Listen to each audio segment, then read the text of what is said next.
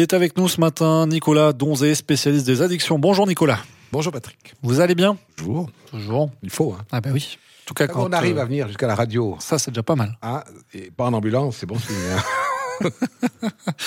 Ouais, j'espère pas que ça arrivera un jour, en tout cas. ah ben là, vous m'interviewerez depuis le lit d'hôpital. D'accord. on Si vraiment. hein. On va parler aujourd'hui avec vous de l'oxycodone.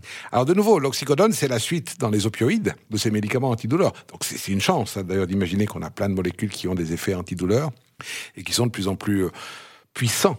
Hein, puisque finalement, euh, le but, c'est de donner le moins possible de molécules avec le plus d'efficacité pendant le moins de temps pour aider les gens à s'en sortir, parce que la maladie, ben, c'est c'est une épreuve qui est difficile quand même. Alors l'oxycodone, c'est de nouveau une molécule plutôt semi-synthétique, hein, euh, qui a une qualité, c'est qu'elle va se transformer en d'autres molécules euh, qui ont aussi des effets thérapeutiques. Donc ça veut dire qu'au fond, en en prenant un, par sa transformation dans le corps, c'est comme si on en prenait deux, en fait, de molécules. C'est une molécule qui va agir sur des tas de récepteurs. Après, on n'est pas tout à fait encore à 100% certain comment ça fonctionne, mais ça fonctionne. L'antidouleur est là. Euh, c'est une molécule qui a une, ce qu'on appelle une demi-vie de 5 heures à peu près. Donc ça veut dire qu'il faut, si vous en prenez un le matin, lundi matin, ben, il va tenir à peu près euh, la journée. Donc c'est intéressant.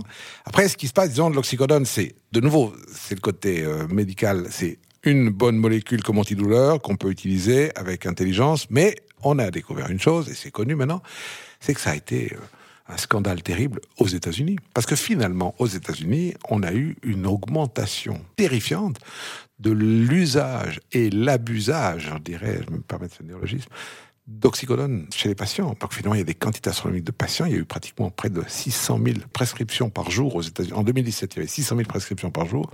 Il y a eu plus de 500 000 morts aux États-Unis de l'oxycodone. Parce que finalement, malheureusement, les patients l'utilisaient de manière totalement euh, déraisonnable. Alors si au début c'est une bonne chose, ils devenaient assez accros. Donc le problème avec l'oxycodone, c'est qu'il faut le savoir le prendre avec modération pendant une période donnée pour des douleurs à traiter. Parce que vous savez un truc avec la douleur qui est assez original, c'est qu'il arrive parfois que la douleur disparaisse, mais que le souvenir de la douleur reste. Donc que finalement, vous avez toujours mal, mais en réalité, c'est le souvenir de la douleur, vous avez plus mal. Alors vous prenez des médicaments pour rien. Donc il faut des fois travailler sa douleur, il faut réfléchir à sa douleur, il faut l'apprivoiser, apprendre à la connaître aussi, puis savoir si elle est vraiment là ou si c'est... Parce que si vous avez eu mal pendant des mois à la jambe, c'est clair que vous avez construit des mécanismes qui vont mémoriser cette souffrance. Donc euh, il faut trouver une solution. Et là, l'oxycodone, c'est euh, très intéressant comme médicament. Mais au début. Et de nouveau, c'est toujours ces molécules qui augmentent en puissance. Donc on aura besoin peut-être moins d'oxycodone que de morphine. Il y, a des, il y a des équivalents. Les pharmaciens sont plus compétents que moi pour en parler. Mais juste pour dire, toujours la même chose. C'est des molécules, et c'est ça vraiment un peu l'idée, qui ont des effets très intéressants, qui sont des antidouleurs super performants, qu'on doit vraiment utiliser quand on souffre. Et le problème, c'est que on est en train de voir que à long terme, il faut faire attention. Mais en réalité, on est en train de, plus on réfléchit avec les médicaments en général, plus on mesure que, en fait, peut-être qu'on on devrait diminuer l'espace-temps de consommation de ces molécules, puis après essayer de trouver d'autres solutions contre la douleur. Des solutions qui vont peut-être travailler à d'autres dimensions de notre cerveau, qui ne s'arrêtent pas qu'aux actions de nos neurotransmetteurs, mais peut-être à des niveaux différents. Et ça, ça peut être une chose qu'il faut considérer. On parle de quoi? Bah, ça peut être l'hypnose, ça peut être la méditation, ça peut être... euh, bah, une chose qui pourrait être pas mal aussi, c'est c'est le, le silence. Ah, Parce que une chose un peu rigolote, c'est de voir qu'on est quand même dans un monde ultra bruyant et sans aucunement critiquer l'excellent René FM.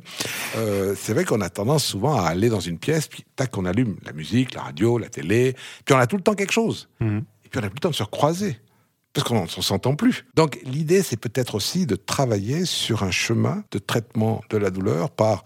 hein, on parle beaucoup maintenant de, de yoga, de, de- de méditation, on pourrait dire encore de prière. Vous savez, euh, beaucoup d'églises sont vides et c'est toujours assez sympa d'aller s'asseoir dans une église où il y a personne. Enfin, il y a quelqu'un, mais on le voit pas forcément tout de suite.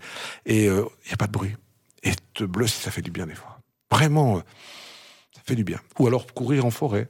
Parce qu'un truc rigolo qu'on oublie parfois, c'est quand on court, quand on fait du sport, quel qu'il soit, marche, euh, yoga, euh, gym, euh, football, enfin, mais sans volonté d'agresser l'autre, quand on fait du sport, eh ben, on sécrète un paquet d'endorphines. Ça, ça fait du bien. Donc finalement, peut-être qu'à un moment donné, sécrétons notre propre endorphine plutôt que d'en aller chercher dans la pharmacie. mhm. alors silence et sport. Voilà les conseils de Nicolas Donzé. Merci beaucoup.